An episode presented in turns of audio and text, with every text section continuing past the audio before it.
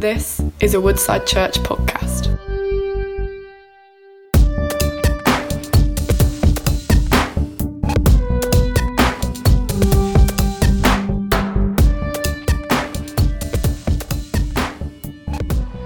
Hello, hello. Good to see you. I've not preached for about a year, so they wheeled me back up because Martin's away. So here I am. So, so I, I got told that I can preach on anything I wanted today, which is the first time that's ever been, I've ever been given that much trust. So I'm going to preach on the history of Arsenal, and we'll, and we'll see what you think. Um, right. Okay. So the Bible, there's a character in the Bible that I particularly like, and I, because I got to choose, I get to choose who I speak on, so I chose one of my favourite characters. And there's a gap between the Old Testament and the New Testament, and it's, a, and it's about 400 years. You may know that. And in the Old Testament, it's full of prophets. Just one after God sends a prophet, a prophet, a prophet, and they cross over. It's not there's one guy, he dies, wait a while, there's another guy. They actually cross over. Sometimes you get three at once. But so there's at one stage, just before that 400 years between the Old Testament and the New Testament, you get Daniel, Ezra, Nehemiah, Esther, Malachi, and Zechariah, all within 100 years of time. So that it's full full of these prophets. And then nothing. Then it goes silent. It's a bit like, and re- apologies for the reverse analogy of the way the Bible does it, but it's a bit like if you imagine a wedding and you get the bridesmaids coming down. Now, everyone's obviously everybody's waiting for the bride, but we'll look at the bridesmaid. We'll give them their few, few minutes of time. They walk down and we look at the bridesmaid. They come and sit at the front. Then the next one comes and they sit at the front. Then the next one, front. And that's what happened in the Bible. God sends a prophet. He comes, sends a message. He, the Messiah's coming. The Messiah's coming. Comes to the front, and then same thing happens. Same thing happens, and then there's this gap where the aisle just goes silent, and only people that haven't come forward so far are the head's bridesmaids, head bridesmaid, and the bride. And all, all, the, all the people of Israel are waiting for, the, for these last two people. And then it happens. And this guy's is this skinny guy. He's a, he's a weird looking bloke. In fact, people said even dressed like he should have been back 400 years ago. Can you imagine dressing 400 years old? 400, some, I don't know what's 400 years history. I don't know. Medieval? I don't know. I don't know. But, but oh, thanks, Colin. Not, not quite. oh, dear. Um, but, I want, but this guy arrives, and as you can imagine, people are excited by this bloke. Very excited. He's in the wilderness. He's preaching, Repent, the Messiah's here. He's on his way. And thousands and thousands of Israelites are running to the desert meeting this guy. And they start getting baptized. And more and more people baptized, baptized. But then he's gathering serious momentum. He's, he's effectively famous in Israel now. Everybody who's anybody, everybody in Israel, poor, rich, they've all heard of John the Baptist. How, how do you get famous like John the Baptist, but remain humble? How, how does that happen? I'm not saying he's the most humble person in the Bible. There are lots. There's Moses. The Bible says Moses was the meekest man who ever walked on the earth. Obviously, there's Jesus. There's Paul. There's lots of humble people. But John and Jesus, but John had a fame that a lot of these people didn't have. And how do you remain, get famous and well respected and liked and loved. And people were even saying that, John, could he be the Messiah? He was so, so interesting that people wondered if he was the Messiah. How would you get that much respect, that much flattery, and stay humble?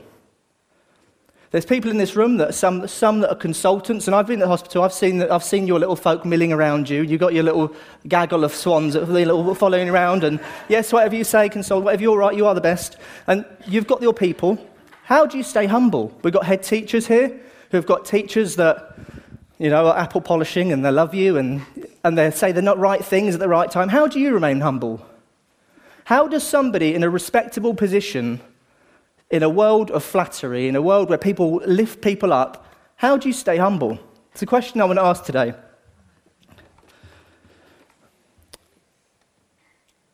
I've got a few little things that I want to say about John that's not all the lessons of his humility. There's a few more that I wanted to say that I had to cut for time, not because of um, doctrine. But the first one I wanted to talk about that I think would be unfair if I didn't say was John was raised very well. John's dad was a priest, his mum was a very godly lady, incredible godly couple. But they were raised very well. And hold that thought, hold that thought. Because when I was, when I was young, my mum used to always say to me, Your name mean, Luke means you're a bearer of light. You're a bearer of light. I've prayed that you're going to be a bearer of light. And she must have told me that line, I don't know, hundreds of times. So I was eye rolling by the end, all the time. You're a bearer of light. Oh, you're doing this. I told you that was going to happen. I prayed that for you. She always say the same story, the same story, the same story till it is embedded in my head that I know my name means bearer of light. And she's prayed for me about that a lot of times. My oldest daughter, Sammy, before I, before I had kids, before I was even married, I, had, I won't go into the, the um, details for this, but I was concerned I couldn't have kids. You can see why I'm not going into details. But uh, I thought I couldn't have any kids. And I remember I was praying one time and I said, God, I'm desperate. And I said, God, I really want kids. And I don't, I don't think I'm going to be able to have any kids. And then the Holy Spirit, in, in this time when I was on my own, I was playing, I was crying out to God the Holy Spirit came on me, and very, very clearly, one of the clearest times I've ever heard God, this word Samantha came into my head, like as clear as day, one of the most I've ever heard God, Samantha. And I thought, oh, that's weird, I'm going to go and Google that. So I went to the computer, and I Googled the meaning of Samantha, and it said, God's heard your prayer. So I, I knew my first child would be called Samantha. And Rachel obviously tested me and had a little friendly bet whether it was going to be a boy or a girl. It was going to be a girl, unless there's a boy called Samantha. So. So, so, needless to say, I won the bet, but she did not buy me the curry in the end that she promised she would. But, but as you can imagine, I've told Samantha that story so many times. She's heard that story again and again and again. Because that's what parents do. Parents are excited for their, their kids. Of course, we do. We all do the same. So, in light of those, those points, I want you to hear what the Bible, what Zechariah said about his son John. If I can hair clips and my little bookmarks. Right, okay. And it says this And his father Zechariah was filled with the Holy Spirit and prophesied, saying, Blessed be the Lord God of Israel, for he has visited and redeemed his people, and he has raised up a horn of salvation for us in the house of his servant David, as he spoke by the mouth of his holy prophets from old, that we should be saved from our enemies, from the hand of all who hate us to show the mercy promised to our fathers and to remember his holy covenant, the oath that he swore to us through Father Abraham, to grant us that we, being delivered from the hand of our enemies, might serve him forever without fear, in holiness and righteousness before him all the days of our life. And you, child, will be called prophet of the Most High, for you will go before the Lord to prepare his ways to give knowledge of salvation to his people in the forgiveness of their sins because of the tender mercy of our God. Do you think he only said that once to John? Because it's only written once in the Bible. But if he's a parent like anyone here who's a parent knows, you don't tell your child something like that once. That's something you drum into them. You tell them a hundred times over and over again. John would have heard this or something like this many times. But the best thing about the thing I like about this is it is full of him, his, the, the what's it say, the, holy, the most holy, before him all the days of our life. He's promised. It's him, him, him, him, him. And then you, child. The whole thing is Godward. It's not just, you're going to be great. You've got a great future ahead of you. I'm excited for your future. It's, he's amazing. He's wonderful. He's got a purpose. And he's going, child, he's going to involve you. And that is very key because we live in a culture where kids become the center. We live in a, a culture where, where we like to be God, where we like to be the most important thing. And, and when we have children, we we, have this, we have this constant battle to make sure that they're not primary. You're having a conversation with your friend, your child tugs you on the leg, and you stop, hold. Hello, darling, you all right? Da, da, da, da, da. Okay, that, and talk with your friend. Then you interrupt it again, you talk again the, kids become, the kid becomes God. Now, I'm not going to give parental lessons because there's thousands of books out there that all conflict and will cause wars. And I'm not, if I'm going to have a battle, it's not going to be about how to raise a child. But I would say that kids aren't supposed to be God.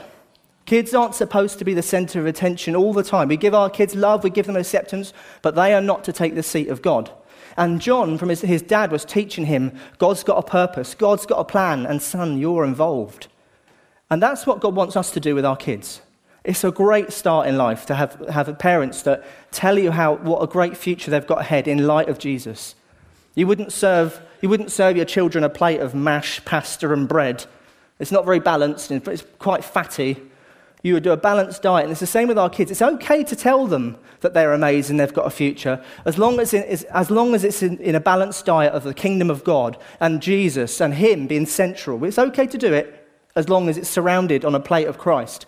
And that's, and that's, that's what we've got to battle for as parents. If you're a parent, that's what you've got to battle for. Making sure you love your kids. You tell them about how exciting they are. If they say, oh, I want to be a nurse, say, you know what? God, how God uses nurses. It's amazing what God can do with a nurse. Turn it all back into, turn it back into God and involve God in your life. If you're, if you're tired, rather than just be cranky, say to your kids, which I do, I'm in a bad mood today. I do say this to my kids. I'm in a bad mood. Can you please can you pray for me that I'll be nice today? And then I say, "Oh, you're grumpy." Oh, I shouldn't have told him. But but the point is, right at the beginning, you're saying, I, you know, I need your help. We need God's help. Involve God in your day to day as parents. Make sure Jesus is at central. Their purposes are in Christ. Kids can't do anything wrong. They can't do anything wrong. If they put a block in the right shaped hole, we're thinking, well, they're going to be a rocket scientist. If they pick their nose, they're going to be an archaeologist because they're great at digging. we, we think we see them do one thing and they're like, oh, he's got a future ahead. But we need to, in light, in light of the Bible, we need to glorify God and tell them how great they are, but in light of the gospel. That's the first little thing that I noticed. Have I got the right page? Yeah, good. Okay. And the second bit, this part I wanted to sit down because I was just going to skirt part this past this until Paul, Paul, Paul brought his word, which he had no idea. By the way, this one way you can know, there's lots of ways you can really find out if God's, God exists. One is when somebody says something at the front and they had no idea what I was going to say, because I haven't seen Paul this week, I haven't spoke to him. He had no idea what I was going to say, he talked about Israel going through the desert in the wilderness exactly the same thing I was going to preach on today, but he didn't know that. So if you want to wonder some little signs that God exists, there's a little sign that he brought something that was exactly what I was going to talk about. So I'm going to sit down and slow down at this point. Okay. On, on from what Zechariah prayed, it then says that same, if he finishes his prophecy over, um, over his son, then it says, and the child grew and became strong in spirit. Surprise, surprise, he's been told what God's purposes for him are, that he's got a future. He grew and got strong in spirit.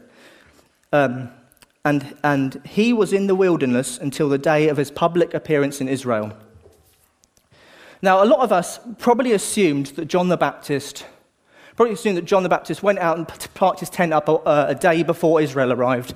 You know, there's some articles I've read that suggest John might have been there for a couple of years. He might have been in the wilderness for a few years on his own. The wilderness in the Bible is, is a very important place. Not a nice place, it's not nice, it's never nice, but it is important. As Paul said earlier, God's people in Israel, God's people went, were put into, taken into the desert for 40 years. 40 years of, of desperate need. 40 years there to ask God for food and water. They needed food and water. They were a desperate state. And God took them there and kept them there for that long. As, as a lot of you will know, when Jesus started his ministry, he went to the desert for about six weeks on his own. He went to the wilderness and he sought God. He spent time with God on his own. Everything stripped back, just him and God. And then John does the same thing. Now, we don't know the content of what happened while he was there, but we know he was there, and the likelihood is he was there for a long time before he was known by anybody. And, and every Christian, every single person in this room that knows Jesus is great news, but it, short term bad news, long term great news, he will take you to the wilderness. Every Christian. Christians don't escape the wilderness. It's a very difficult time he take, it takes people through. It's a time of isolation often. It's a time of when every, all luxuries stripped away, you're left bare, empty, and in desperate need of God. And he does that to Christians. And it's painful, but it is vital for the growth of a Christian. When I t- took my kids swimming, they go to swimming lessons, my youngest boy would scream and scream and scream. For maybe, for maybe the first seven or eight swimming lessons, he would spend the whole half an hour just screaming. It was quite embarrassing. We would sit there. He would look at us with his beady eyes and say, Why the heck are you not taking us out of this water? Let, save me, Daddy, save me, Mummy. And we would sit there. And of course, as parents, there was something in us that wanted to take him out at that time. Of course, there was. We're parents, we care for him. And because we loved him, we wanted to help him, take him out of that time. But because we really loved him, we kept him in there. Because we really cared for him, he stayed in that water because obviously obviously he was going to learn life saving skills in a, in a real emergency. Okay, we could have helped him, taken him out of that, and it would have been lovely. But if he one day got in this predic- you know, dodgy situation where he's in the water, was it really love? God does that to us. We're very quick. and Israel, we're very quick. They, I remember the Israel story, the 40 years in Israel. It says, it says continually, and the Israelites grumbled. Because that's what we do. When we face bad situations, we're like, God, why? If you're a God of love, why would you take me through this horrible time? And I understand that because I've been through these times as well. Why, God? Why are you doing this? You say you're loving, and I'm in this situation. But, but you're in this situation because He's loving. Because. Because we're not just living for 60, 70, 80 years, we're living for thousands and for eternity, thousands and thousands of years. And what He's planning for you now is an eternal work. He's doing something new that's very important for eternity. And because He really loves you, he sometimes keeps you in the wilderness for a while longer. Sometimes He doesn't answer those prayers of, answer, uh, do this for me. Sometimes He'll leave you there and say, I love you and I'm with you and I care about you, but I'm going to make you stay here for a while. Because the wilderness does some stuff. In fact, the book, the Israelites, it says this about the Israelites in Deuteronomy 3. And he shall remember the whole way the Lord your God led you for those 40 years in the wilderness. Ready? So that he might humble you what God does to us in those times when everything's stripped back is He does a work called humbling. He humbles us. He's, and it, what humbling does is beautiful. It makes us realize, you know what? I need God more than I thought I needed God. In a life when we can have everything we want, where we're some of us very skilled, we can do everything, He strips us back and said, says, You need me. That's why half the Bible is full of people that are effectively useless and people that everyone else has written off because they're people that go, I need God. But he also uses people that were very good. Moses was pretty skillful. Paul was incredibly skillful before, but they learned that lesson of humility without having to be rubbish at things. They learned, I need God. Humility helps us to become people that know that God gifts, gives gifts. It says, and he humbled you and, and let you hunger and fed you with manna. Sometimes God lets us hunger. Sometimes it might literally be you're, you're at a place where you can't get food in your fridge. That might be your wilderness. It might literally be that. It doesn't mean you don't tell people. You tell people, but you might be going through financial crisis. That might be your wilderness. It might be a redundancy. It might be I can't, I've been applying for jobs and I can't get any here. It might be, as I know of people, you've got bad neighbours and you can't sell your house. God, what are you doing? It's wilderness and He's doing something be- painful as it is, something beautiful in you. Okay. So then we go to John when he actually starts his ministry. I haven't even talked about when he's actually began yet. So all those things that happened so far were before his public ministry. Another thing we see that made John very humble was that, that we see that he didn't it's not that he didn't rate himself, he didn't rate himself highly. Uh, he wasn't self defeating and ne- pessimistic and negative about himself. He didn't have a low self esteem. But he wasn't listening to what everyone said, You're amazing, John. You're wonderful. Thank you very much. He wasn't like that. He had a very good assessment of himself. In fact, it says this um, John said this I baptize you with water for repentance, but he's coming after, after me and is mightier than I, whose sandals I'm not even worthy to carry. They're about the same age, John and Jesus, give or take, they're about, yeah, literally give or take a year. They're about the same age. They knew each other for years. And John's saying, even though you guys all respect me and like me, I can't even touch his shoes. That is, that is humility at its best. I can't even touch that guy. And you think, John, come on, don't have such a low self esteem. Come on, mate. You know, you, are, you don't even, you're not an alcoholic. You don't even drink alcohol. John didn't drink alcohol. So, wow, he's, he's an amazing guy. He doesn't drink alcohol. The Bible says he was full of the Spirit in the womb. I don't know anyone else who's been baptized with the Spirit while they were in the belly. John was baptized with the Holy Spirit while he was in the womb. He had parents that were very reputable. John was a good man. John was an, a, a, an impressive man. If we met him today, he would be weird but impressive. very impressive. But, but he has this opinion of himself that isn't as high as maybe we think it should be. I'm not even worthy to touch his shoes. And then he says, um, Jesus comes to him and says, um, John, would you, um, um, Jesus came to him from Galilee and said, uh, to be baptized by him, sorry. John would have prevented him saying, I need to be baptized by you, and you come to me? But Jesus said, Let it be so, for thus is fitting for us to fulfill all righteousness. Then it says, Then he consented. You asking me to baptize you? Please, can you baptize me? No, no, you need to do this. This is what we're meant to be doing.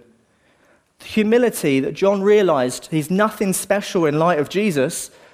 He's not the first good man that that happened to. There's a guy in the Bible called Isaiah, and you might know the story. He was an incredible man of God, incredible prophet, very respected. He spoke, basically, said things that happened exactly as he said. And then he has his vision where he meets God, and he says the famous line I'm a man of unclean lips another good man, another respectable man, saying, I'm not, I'm not all that. In fact, I can't even come near you. So there's a lot of people here that are good people, respectable people. But the, there's a little secret in the Bible that you can re- miss very easily, and it's a story where there's a lady that's weeping at Jesus' feet. She's a, she's a, says she's a sinful woman and she's, she's crying at his feet and washing his feet with her hair. And the, and, and the Pharisees say, Oh, look, what she's, he's letting that sinner near him. And Jesus says, um, She loves much because she's been forgiven much. That line can be missed easily, but it's a line that we need to hear now because it's very hard to love God, very hard to love God if you don't realize you've been forgiven much. Even if you're a good person, even if you've lived a whole good life of doing the right things, the Bible says, according to the Bible, compared to the glory and the perfection of Jesus, we are sinful. And the sooner we, we see our sin, I'm not saying we dwell on it, but as soon as we, we're able to say, Praise the Lord, of the song, Praise the Lord, His mercies are more. And then it says, um, More, born out. I'm trying to remember. Um, our, that's it. Our sins, they are many but His mercy is more. As soon as we can say, you know what, I am sinful, but His mercy is more. Like, as soon as you acknowledge we are sinful, we need to be people who are good at repenting. Not people, what a lot of Christians do is one Christian would say to the other, I've really let myself down this week. I've, I don't know, I've been harsh to my kids, or I've, I was a little bit arrogant at work, or whatever it is. We say these comments, and then our Christian friend would say, Don't be, don't be so harsh on yourself. Don't be so harsh on yourself, sister or brother. It's all right. You know, you're, you're a great person. You're amazing. It's great. While they're good hearted, and while there's a place for that, to be quick to flatter, to be quick to say, actually, no, no, it's not true. Don't be silly. Don't say that about yourself. That's not true. Actually, we, we are sometimes harsh, and compared to, compared to Jesus, our standard, you know what? It's okay to say, I was harsh this week, and someone to say, okay. But luckily, you know, his love is more. His grace is more. He's there to forgive you. He'll forgive you again and again. It's okay to acknowledge our sin. And in fact, for a mature Christian, a mature Christian isn't someone that forgets that they sin. It's someone who knows they sin, and they're someone they're very quick to kneel down. Christians are meant to be an army on our knees. We're meant to be a people that are very quick to realize we need God. The closer you get to God, seemingly, the more you realize you need God. It's a very weird thing. The most mature Christians in this room will be people that are very quick to say, I need God. Not, whoops, not the other way around.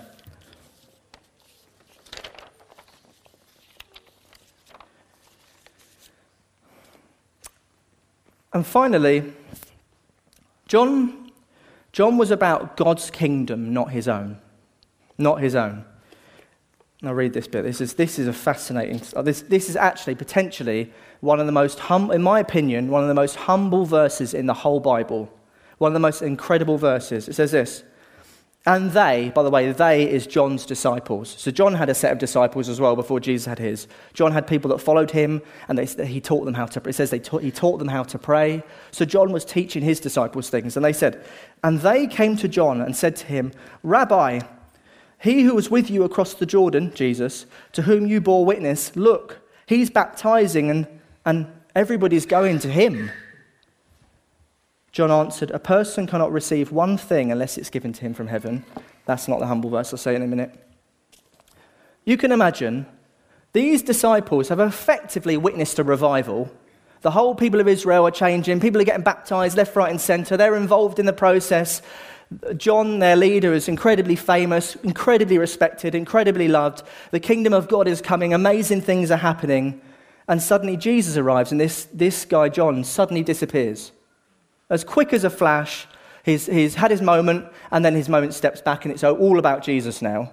You can imagine if you're one of his disciples, you'd be a bit like, oh, that's us then. That's, that's us done. And you can imagine the sense of loss. The disciples, the, his disciples had that, saying, look, they're all going to him now. What, what do we do about this? And here we go. This is the line. Therefore, this joy of mine is now complete. Just hold there. His, effectively, his church is shrinking. Everyone's going to Jesus, and he says, My joy is complete. Ready? He must increase, and I must decrease. Who says that? Who says that? I'm so happy because nobody notices me anymore. Are we at a place like that? I'll be honest with you, I'm not there yet. I'm not there. That is incredible humility.